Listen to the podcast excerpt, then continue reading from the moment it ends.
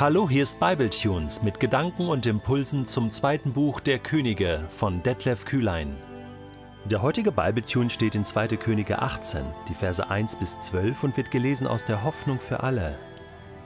Im dritten Regierungsjahr König Hoscheas von Israel, des Sohnes von Ela, trat Hiskia, der Sohn des Königs Ahas von Juda, die Herrschaft an.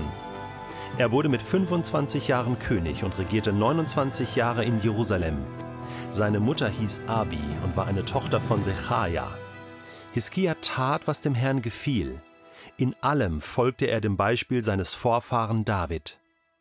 Er ließ die Opferstätten auf den Hügeln zerstören, zerschmetterte die Steinmale, die fremden Göttern geweiht waren, sowie den Pfahl der Göttin Aschera. Er zerschlug auch die bronzene Schlange, die Mose einst gemacht hatte, denn die Israeliten verbrannten vor ihr immer wieder Weihrauch als Opfer. Man nannte sie Nehushtan. Hiskia vertraute dem Herrn wie kein König von Juda vor ihm und nach ihm.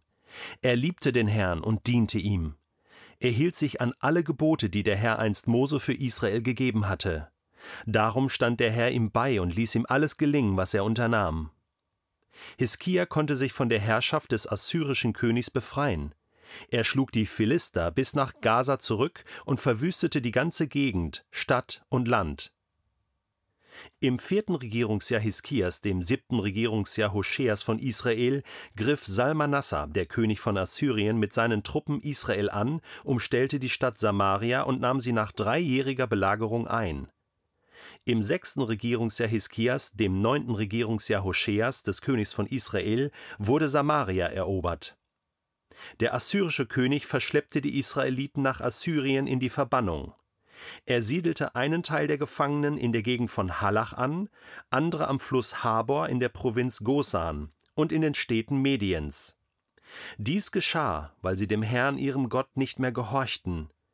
Sie befolgten die Gebote nicht, die Mose ihnen im Auftrag des Herrn gegeben hatte, und brachen so den Bund, den der Herr mit ihnen geschlossen hatte. Sie hörten nicht mehr auf den Herrn und taten nicht, was er von ihnen verlangte. Das tut einfach gut, das zu lesen, oder? Es ist eine Wohltat. Hiskia, was für ein König. Und da merkt man erst, wie lange man so etwas nicht mehr gelesen hat in den Königebüchern. Ein König, der tat, was dem Herrn gefiel und der in allem dem gefolgt ist, was David als, als Beispiel hinterlassen hat. Und der konsequent war in allem. Die Opferstätten endlich, ja, hat er zerstört, die Steinmale zerschmettert, die den fremden Göttern geweiht waren, dem Pfahl der Aschere, er zerschlug sogar die bronzene Schlange, die Mose einst gemacht hatte, eigentlich ein, eine coole Sache, ja, aber sie wurde mittlerweile auch missbraucht von den Israeliten für irgendwelche Opfer. Also sogar das, ja, was ursprünglich mal gut war, eine gute Tradition, ein gutes Symbol, wurde missbraucht für Götzendienst. Und dann dieses Zeugnis über Hiskia. Und wir freuen uns schon auf die nächsten Kapitel mit ihm. Ja, er vertraute dem Herrn wie kein König von Juda vor ihm und nach ihm. Also wahrscheinlich ab David, ja, denn er wird ja mit David auf alle Fälle gleichgesetzt und, und spielt da in der Champions League der Könige Israels. Das muss man sagen. Ja. Er liebte den Herrn und diente ihm. So schön. Und dann denkt man so, ja, genau, genau so muss das sein. Und, und da geht einem das Herz auf und, und man freut sich einfach nur und denkt so, Gott, ich glaube, du jubelst jetzt im Himmel. Gleichzeitig wird einem bewusst, wie lang die Durststrecke jetzt gewesen ist in Israel. Nur Negativbeispiele, also bis auf ein paar kleine Ausnahmen, eigentlich nur eine, eine schwarze Serie. Ja, alles Krampen, alles Nieten. Und, und Hiskia sticht da so heraus. Und irgendwie, äh, war dir das bewusst? Ganz ehrlich, mir nicht. Also, dass so viel negative Beispiele da sind und so wenig gute. Was löst das aus? Also in mir denke ich manchmal so, ein Gedanke ist der, dass ich, dass ich denke, okay, also hm, so einfach ist das doch nicht, als äh, Gott treu zu sein. Und das hilft mir, wenn ich in mein eigenes Leben schaue, okay, da finde ich auch viele Negativbeispiele in der Bibel und, und das hilft mir, mein eigenes Leben besser zu verstehen. Und, und ich muss auch nicht alles perfekt können. Gleichzeitig beschleicht mich dann so ein Gedanke, es, es könnte mich auch demoralisieren. Ja, wenn man nur schlechte Beispiele hat, denkt man so, ja gut, dann muss ich mich ja auch nicht mehr anstrengen. Also, äh, äh, dann, dann, dann ist das halt so. Dann, äh, es, es gibt gar keine guten Beispiele. Da gibt es überhaupt niemanden, der auch mal äh, mit gutem Beispiel vorangeht, ein gutes Vorbild ist, der Gott vertraut.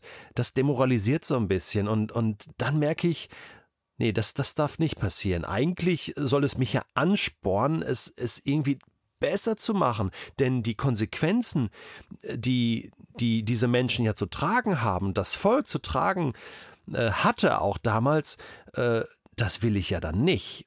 Und deswegen finde ich, tut es so gut, jetzt hier in Kapitel 18 dieses positive Beispiel zu lesen. Und diesen Satz, den schneide ich mir aus. Er liebte den Herrn und diente ihm. Ja, er hielt sich an die Gebote.